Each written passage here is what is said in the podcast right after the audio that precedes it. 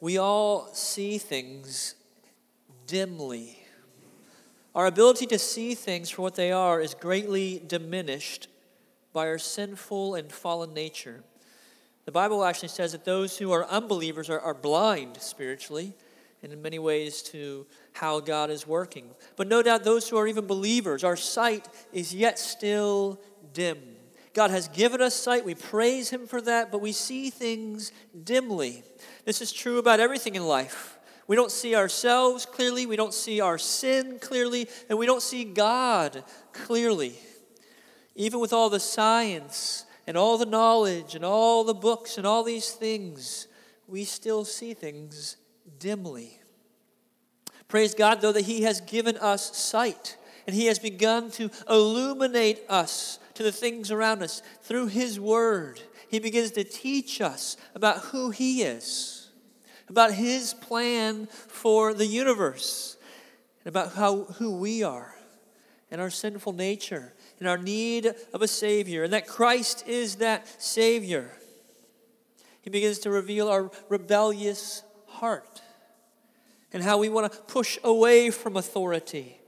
And He has revealed to us how merciful and kind He is. It is through His Word that we begin to see things as they truly are. So let's read this morning out of Titus chapter 3. We're going to begin in verse 3 through verses through verse 11. For we ourselves were, were once foolish, disobedient led astray, slaves to various passions and pleasures, passing our days in malice and envy, hated by others and hating one another. But when God, the goodness and loving kindness of God our Savior appeared, He saved us, not because of works done by us in righteousness, but according to His own mercy. By the washing of regeneration and the renewal of the Holy Spirit, whom He poured out on us richly through Jesus Christ, our Savior, so that being justified by His grace, we might become heirs according to the hope of eternal life. The saying is trustworthy, and I want you to insist on these things so that those who have, been, who have believed in God may be careful to devote themselves to good works. These things are excellent and profitable for people. But avoid foolish controversies, genealogies, dissensions, and quarrels about the law, for they are unprofitable and worthless. As for a person who stirs up division after warning him once and then twice, have nothing more to do with him knowing that such a person is warped and sinful. He is self condemned. This is the word of the Lord. God's word has shown us that He is loving and that God is gracious by saving us from our sins and adopting us into His family and then giving us good works to do. He bring, that's what God's word tells us. So we see that. We see, we see it dimly, but we're in God's Word to see it more clearly. This morning, I want to begin with God's nature, talking about verse 4 that God reveals His kindness and love to us by coming to save us. Now, this is where we left off last week in verse 4. I stopped at verse 4, and my challenge to us all was to meditate on this verse, to think about it, to pray about it not to the exclusion of the rest of the Bible, obviously, but I want us to sit there for a moment and understand and think about what it means that salvation has come for us. That God is good and loving, and He has appeared bringing salvation. A couple of things I want to note about the nature of God, God's nature. First of all, God's nature is that He moves toward us. See, see, nobody kind of wandered in one day and just kind of wandered into a relationship with God. No one just kind of meandered around. God came to you. He made his presence aware. And as a matter of fact, you couldn't even resist him. He was after you, and he has redeemed you. He moves towards you. This is a gracious, merciful thing to do Because even in, as Ephesians 2 says, in our rebellion, we were enemies of God. We didn't want to move toward God. He came for us. That's God's nature. He moves toward us. He sees us and he chooses us. People often want to debate and argue about these things, but the reality is that God is the one who does the saving. God is the one who does the redeeming. It is through the blood of Christ on the cross that we are believers. It is through the work, through the atoning work of Christ, that you are regenerated, born again, that Christ has redeemed you. This wasn't just kind of an abstract or just kind of a blanket, like, hey, just for whoever wants it, it's out there. And then we show up one day and we're like going to introduce ourselves to Jesus. Like, hi, Jesus, my name's Rick. Big fan. You know, I'm glad I can meet you in person. You know, can you sign my Bible? It's not what's going to happen. He knows us. He's aware. He, he, moved, he came after me. He's coming after you. He sees you, your life, your sin, your failures, the things that you keep going back to and again and again looking for fulfillment. He knows about all these things. And He moves toward you. This is his loving kindness, His mercy in action in your life. Then I want to show you that God does the work to make us godly. This doesn't mean that we just kind of sit back and say, well, God's going to make me holy. Let's see this happen. I'm excited.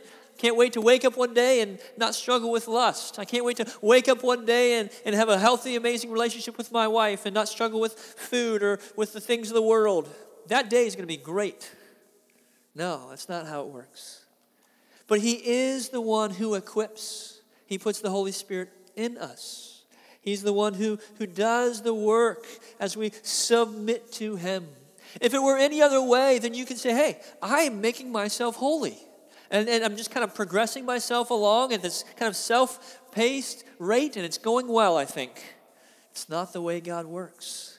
We submit to His Word. We submit to the, to the church, to the brothers and sisters in Christ. And we see the Lord graciously, sometimes painstakingly slow, sanctifying us, making us more and more godly. But this is his nature. He, he sees us, he moves towards us, and then he works in us, redeeming us. God's nature for us. So before we kind of get in onto the rest of the passage, we have to see that this begins, this whole process begins because God is good, because He's loving, and He's kind. These are not things that we are on our own. We're not naturally just loving and gracious and kind people, but God is. And he displays that in the way that he comes for us. The next thing I want to see is our salvation. If you're a believer in Jesus Christ, this is true that we are saved by Christ, adopted into God's family, and regenerated through the work of the Holy Spirit. So look in verse 5. It says, He saved us. To believe that, you have to believe that you needed saving. You should never get past, you should never just see that be like, yep, that's great, saved. He saved you. If you're a believer in Jesus Christ, you are saved because of Him. If you are not a believer in Jesus Christ, you keep resisting Him. He is the only way of salvation says he saved us not because of works done by us in righteousness but according to his own mercy by the washing of regeneration and the renewal of the holy spirit whom he poured out onto us richly through Jesus Christ our savior so that being justified by his grace we might become heirs according to the hope of eternal life he saved us because He is merciful. It's His nature to show mercy, not because of our works. And we're going to see how, as he talks about regeneration, he's not talking about baptismal regeneration. You're not now born again because you've been, you have decided, I want to be baptized, and you've gone and been baptized. That would be works. Rather, it's not because of works done by us in righteousness. It's interesting, it's not even your good works. It's not even the righteous works that you do that are like accredited to your account as, as salvation. Those are faithful things we're to do, but they do not regenerate us, they do not bring life. He saved us because He is merciful. He has made us alive because He has chosen to do so. It's an interesting thing as we talk about being born again. That means being a new life. You're new in Christ. 2 Corinthians 5:17 says, "Therefore if anyone is in Christ, he is a new creation. The old has passed away; behold, the new has come." Now, if you're a Christian, there are times in your life where you're like, I don't feel new. I don't feel like I'm a new creation. And I just want to challenge you to begin to examine your life over the last six days, six months, and if you've been a believer, six years? Do you see your desires changing? Do you desire the Lord more? Are you dying to sin more? You love the church more? Do you love God's word more? Not is it just amazing for you all the time, but over the course of your life, do you see the Lord changing your heart and your desires? I want to encourage you that you're a new creation. If you think about those things, you're like, man, I think I'm pretty much the same person I was 20 years ago. I've, my, my desires, my affections haven't really changed. My lifestyle, for the most part, hasn't changed over the last 5 to 10, 15 years. Don't really desire anything new from God. Take it or leave it. I appreciate Sunday mornings, but that's about where it stops. Just want to challenge you that maybe you're not born again. Either you're living deceived because you think you are because you're here, or you know you are. And either way, you need to repent and trust the Lord. See His goodness. It talks about us being renewed through the Holy Spirit. This language of renewal. Romans 12, 2 says, Do not be conformed to this world, but be transformed by the renewing of your mind, that by testing you may discern what is the will of God and what is good and acceptable and perfect. See, there is this renewing of the mind as Christians were to do, or to be in the Word. But you can, you can open these and you can read these all day long, but if you don't have the Holy Spirit, you will not be renewed. So, we as believers who have been given the Holy Spirit at conversion, at regeneration, we have the Holy Spirit. We're to be in the Word, following the things of the Lord. For it is the Holy Spirit who renews us. There's this washing of regeneration, is made new. One thing that we need to understand at, at new birth, although our desires and our affections begin to change, we know that we still struggle with our old nature. Old things are kind of still hanging around. But what has happened for us is we have been made new in Christ and we've been regenerated, we've been washed clean our sins washed away. No more does God look at us and see all of our sin and all of our depravity and all of our wickedness. He sees the righteousness of Christ. That is what it means to be washed by the atoning blood of Christ. So we're renewed. We're to be sanctified. The Christian word, which means to grow in godliness. John 17, verse 17 says, Sanctify them in your truth. Your word is truth. We say this a lot how, how the culture is kind of, they don't know what to do with truth anymore. At first, truth was relative, it didn't really matter. Now we're like, well, maybe it kind of does matter, but we're not sure what to do with it or whose truth we're going to follow and what we're going to do with these things. The Bible is the Word of God, it is true, it's firm, it doesn't change, it doesn't waver. We do, but it does not. But not only is it the source of truth, it is also the source of our sanctification. It's through God's Word and God's Spirit in us working that we are made to be like Christ, that we grow in godliness. And I want to point out this language about being an heir. It talks here in verse 7 so that being justified by his grace, we might become heirs according to the hope of eternal life. And just for a moment on, on justification, to be justified, to be made right with. You've probably heard this before, but you hear it again. This is a legal transaction.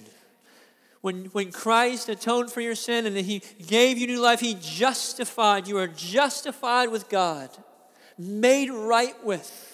All the things you have done wrong, paid for. Talked before last week about the, the wages of sin in Romans 6 23. It's death. But Christ has paid the wage.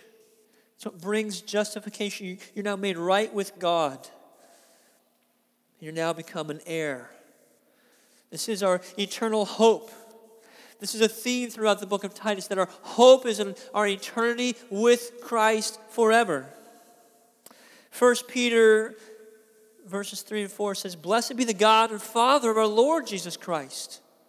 According to his great mercy, he has caused us to be born again to a living hope through the resurrection of Jesus Christ from the dead, to an inheritance that is imperishable, undefiled, unfading, kept in heaven for you. It's not kept in heaven for just kind of whoever wants to show up and lay claim to it. This is an inheritance to the family, into the family of God.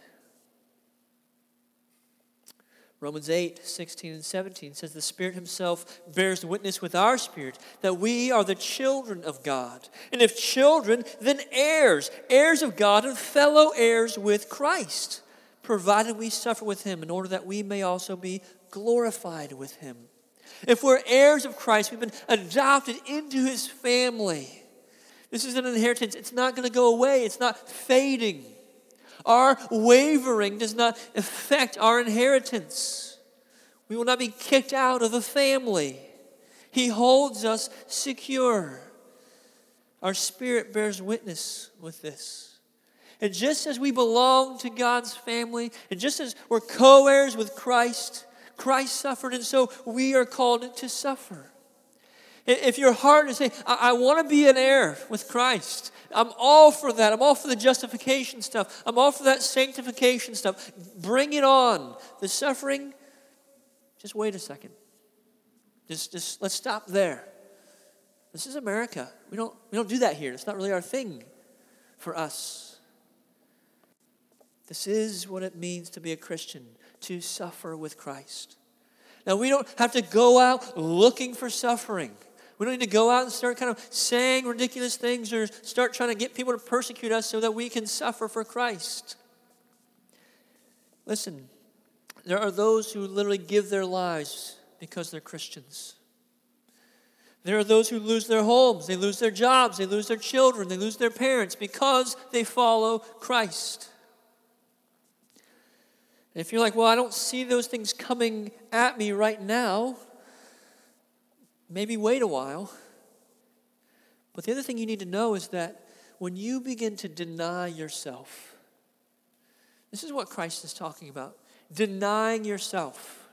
Might be denying yourself kind of the thoughts and judgments you want to leverage towards someone else. It might be denying yourself comfort or just kind of, I just want to sit back and just kind of watch things happen. I don't want to really get involved with things. Denying yourself, laying your life down for others and for Christ. Denying yourself and loving your spouse as you ought to. Denying yourself and, and tending to your family as you should saying, you know what, I, I think I think what's more important here is that we value our family. So we're going to say no to the extra income because it's extra. It's great to have, but we, maybe you don't need it. It's, it's, denying yourself and saying, hey, hey, you know what? I know it's great to have the weekend just fully open. That's our time to rest as a family and just kind of rejuvenate. That's, I, I get that. But maybe it's saying, hey, we're going to take some of that time and we're going to give to other people. We're going to serve. We're going to meet needs. We're going to lay down our desires. I don't want to pray with my. Maybe it's you saying, you know, I, I'm tired tonight. I don't want to pray with my spouse. Uh, I just want to sit here and watch some TV. Just want to kind of chill out. Deny yourself. Press into what God has called you to. There are so those things we're called to lay down our life.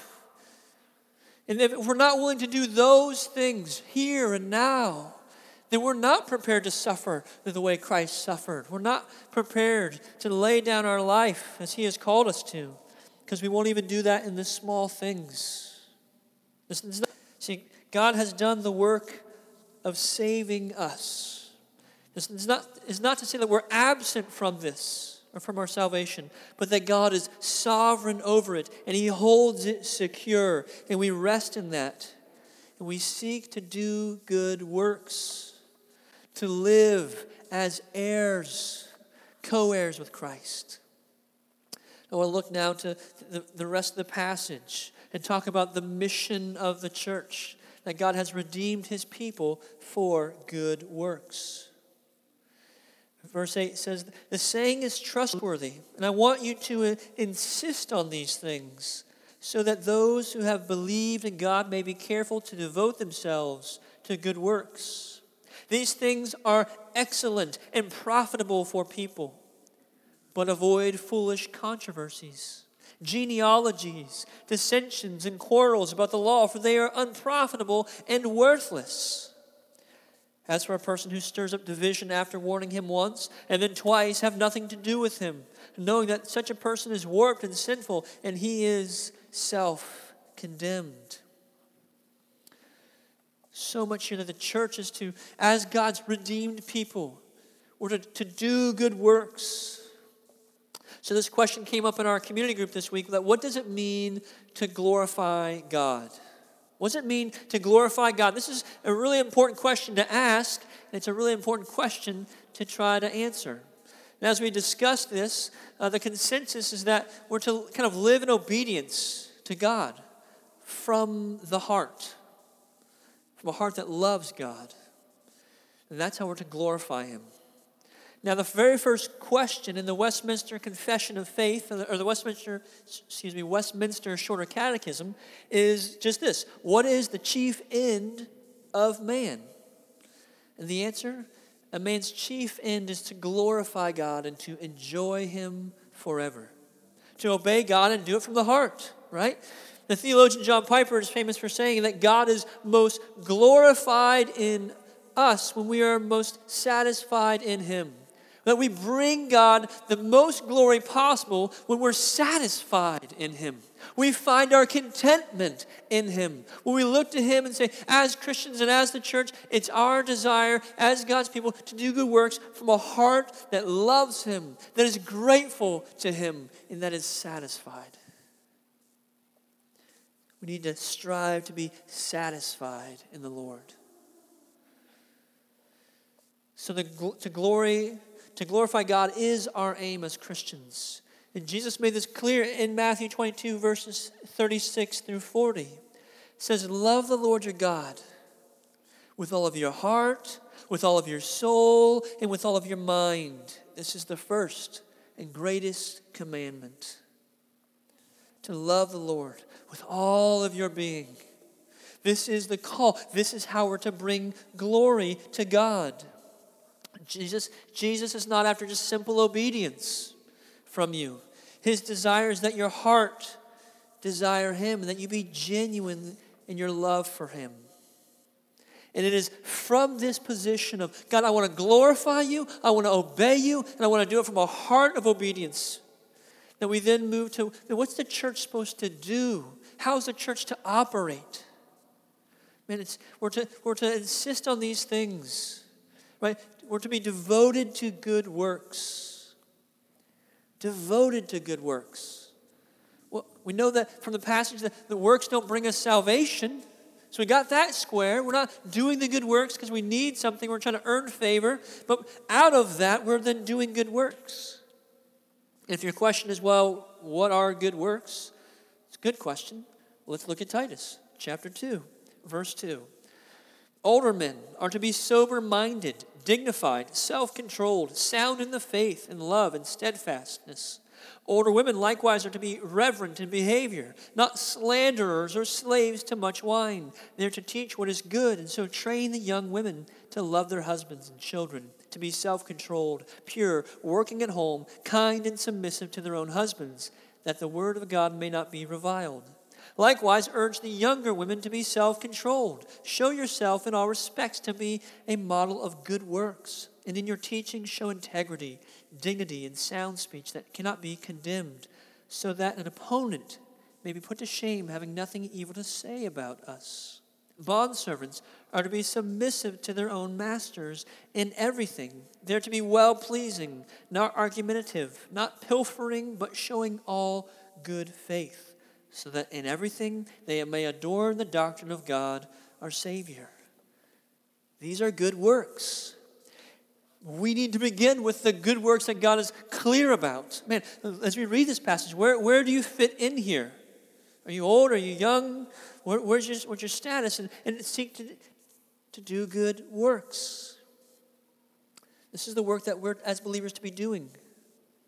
If you're wondering, man, I just don't know what God's purpose is for my life. What's His calling on my life? How can I serve the church? Where do I plug in? This is it. Read Titus 2. Where are you at? Begin to live that out. This is the call of Christ on the church to do good works. And then to avoid worthless arguments. Now, this part is a bit tricky because you have to discern what argument, what's an argument or a disagreement that is wor- worthless, and what's something that is actually worth us standing up for. So this kind of goes both ways because some people will say, hey, look, God, God has called us to, to be unified and to stop arguing about these little doctrinal things, and, and we just should, we need to honor one another and get along. Well, it's not kind of unhelpful when you begin to realize all the division and all the kind of different doctrines that people begin to take. So we can't just lay down all of our preferences and say, well, if you use the name of God or Jesus, then we're to be unified. And that's not what Paul's saying. Paul, as we know, the church having deals a lot with false teachers. He's very serious about the church, one of the most help right doctrine, knowing what to believe and sticking to it. It's one of the most helpful things as a church is to be clear and strong on our doctrine. This is what protects us from division. But we are all to be unified and we're to be humble in that. We're to not be talking about, well, you know, the, the gifts that I have compared to the gifts that you have and all these different things. And, and in, in this day, and Titus is dealing with people who are arguing about things, and we're just, we probably just step back and you, you're talking about lineage and genealogies? Like, are you guys arguing about these things? And then we zoom into our day, and we're arguing about things, and they would step back like, you guys are, you guys are arguing about all these kinds of things, and you're, you're splitting. And just be clear, what's God's word say? Submit to God's word. Seek his counsel. One of the ways we know that we're, we're talking about worth, worthless things is because in those conversations, Christ is either absent or he's diminished. Genealogies. Why are we talking about? Why are we talking about that? We don't need to talk about genealogies. We need to talk about Jesus Christ and what he's done and what his word tells us to do. This scripture quarrels about the law. Christ has fulfilled the law. He, he shares that clearly in Scripture. So, asking ourselves, what is profitable? What is worthwhile that we begin to, to discuss and to work through? And we do that with great humility. We do that with a heart that is contending for unity. Contending for unity. Talks about a person who's stirring up division. This isn't someone who has opinions. It's one thing to have an opinion and share your opinion, and that's great. It's another thing to, to stir up division. You know you're doing this because you're doing it intentionally if this is happening. People are stirring up division. They're trying to kind of pull people away. They're, they're spreading rumors or, or false information. What's the response of the church to do? To act swiftly and clearly. Warn them once, stop it. Warn them a second time, stop.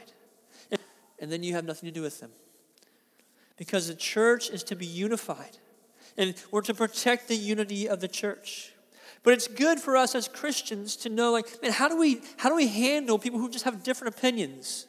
So it's not that someone's trying to sow disunity, but they're just working through a conviction or a belief or something that's different. We don't want to push them out. We don't want to be strict. We want to love them and help understand. How do you understand these things to be? And there is a term that's called theological triage. It's, it's helpful for this theological triage. Triage being a medical term, it's a French word for kind of priority of care in a medical emergency situation. So this tells us, well, that's timely, isn't it? Anyway, medical emergency siren. It's cool. Um, theological triage. The first thing being, and these are the things that make us Christian. Orthodox, not in the sense of Eastern Orthodox, but this is what the Orthodox Church holds to. You disagree with this, you're not a Christian, right? You disagree that, that Jesus Christ died and rose from the grave, you're not a Christian. You disagree that in the Trinity, you're, you're not a Christian. You disagree that Christ is returning, you're not, you're not a Christian. There's more you can add to that. You're, you're just not there. Okay? So, so that's the first level. The second level being, okay, we're all Christians. We hold to the first level, but we have different views we have different views on the ordinances of baptism and communion. We have different views on, on uh, men and women and their role in the church. Or we have different, but we're on missions and how we're going to do evangelism. So these are things that we're all still Christians, but we're going to probably fellowship in different churches. We want to contend for unity, so we're going to gather with, with people who, who think like we think. We think that if you're going to be baptized, you need to be an adult who can make a credible, a, a credible profession of faith, that you know what you're doing. As, an, as someone who, who has that ability, we're not going to baptize infants. But there are those who, who hold to the Christian doctrine, all those things on tier one, who do baptize babies. Praise the Lord, we love them, they're Christians, but we're not going to operate that way, so we're going to be in just different fellowships. We're not going to like speak ill of them or just look down on them, but we are going to be in different fellowships. And then the third level being that Christians who have differences but can still agree and can still be in the same church. So these are things we would say, like, and we can we can kind of differ on, on um, like the end times, right? Uh, is the Lord coming back before the tribulation? Is he coming up in the middle of the tribulation or after? Is the millennium? Is that thousand year reign of Christ? Is it is it literal? Is it is it yet to happen? Uh, you know, is it just kind of a metaphorical? Some of the different kind of ways that people interpret scripture. I don't mean like specifically, I mean like broad um, structures. We can differ on those things, but we're going to be in the same fellowship. We're to be humble and to be wise, to contend for unity. And part of contending for unity is knowing, man, what do I believe about Scripture? And is it, is it orthodox? Are there godly, faithful Christians who believe this, who have one thing, and connect this uh, to church history so we're not just new people showing up doing our own thing? And then if, if the answer is yes to that, find a godly church and, and jump in and be there. Be humble and, and seek to be wise. Because God has called his church on a mission to do good works. He has saved us. We, begin, we began the sermon looking at verse 3 about our old nature sinful, foolish, disobedient, slaves to passion, hated others, being hated. But God came to us, showed us his goodness and his kindness, and saved us, renewing us with the power of the Holy Spirit, justifying us and bringing us into his family, giving us the hope of eternal life. We will spend eternity with Him. And then He calls us. Because of all those things, He calls us to do good works, to be faithful in these things, to contend for unity. See, God, listen, God has done great work, and He's redeemed us, He's come for us. He's given us a family and a work to do. We, we see this, all, the longing for this all around us in the world. People longing for deep relationships, relationships that, are, that are, have meaning and truth and bring healing. We long for that. People are starving for a way out. They know that they're broken. They know that the, road they're on isn't bringing fulfillment or joy or satisfaction. They're longing for some kind of salvation, something to come and give them life and to save them from the emptiness of their life. People are longing for meaning and purpose in their work, to give themselves to something, to strain and to strive for something with meaning and purpose, things that really matter. God has come, bringing life, bringing healing, redeeming us, adopting us into his family, and then giving us good works to do. Let's pray.